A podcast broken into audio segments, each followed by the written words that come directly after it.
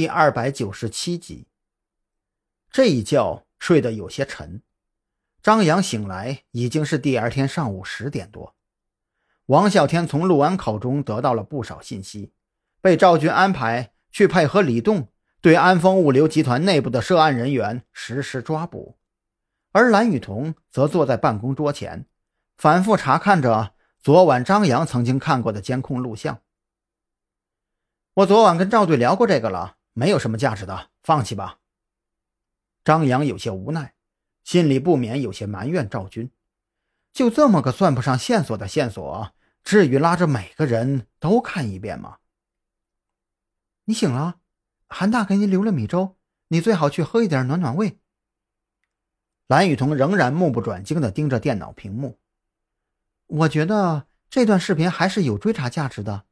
我刚才问过小许，他说这个视频剪切的非常专业，但从视频痕迹上。找不到任何线索，但是他准备从武警医院的网络中查找一下入侵的痕迹，说是以他的技术查到真实 IP 的可能性很大。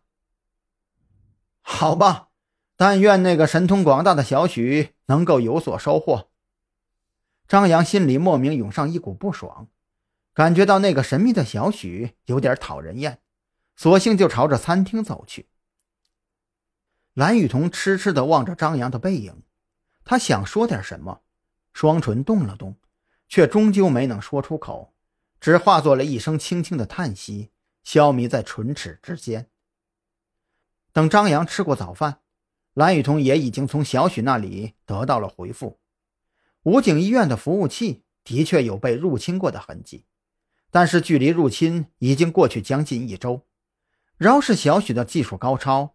也只能勉强跟踪到几个用来跳转 IP 的肉鸡，根本无法追查到入侵者的真实 IP 地址。暂且搁置吧，我都说了，没有什么调查价值。张扬心里那叫一个美滋滋，就差张口来一句：“丫的，让你搁蓝雨桐面前吹牛，这下牛皮吹破了吧？”说来也奇怪，看着张扬脸上极为明显的幸灾乐祸。蓝雨桐心里忽然觉得有些好笑，这一刻的张扬显得有些孩子气。行了啊，你一句话的事儿，你至于吗？蓝雨桐翻着白眼儿，也没有点破张扬那点小心思，索性开口谈起了案情。有这功夫，你还不如去想想怎么调查赵雅茹呢？总不能直接去安宁财团问询吧？呵呵，你还真说对了。张扬嘿嘿一笑。将手里拿着的文件卷成圆筒，做出一个挥舞棍棒的动作。咱们直接登门拜访一下安宁财团的董事长王琦先生，给他来一个敲山震虎，然后咱们就静等毒蛇出洞。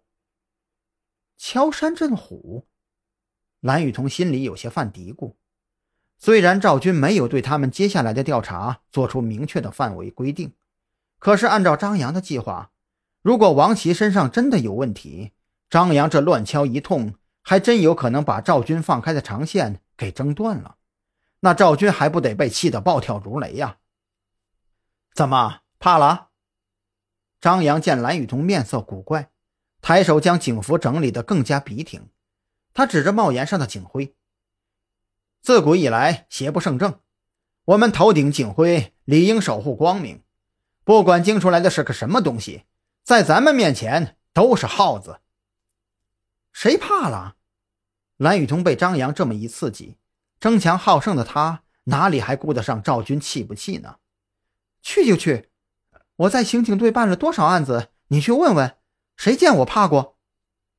于是，张扬带着被激起了凶性的蓝雨桐，直奔安宁财团而去，也没有跟安宁财团方面预约，直接在接待前台就亮出了警官证，要求前台带他们去见王琦。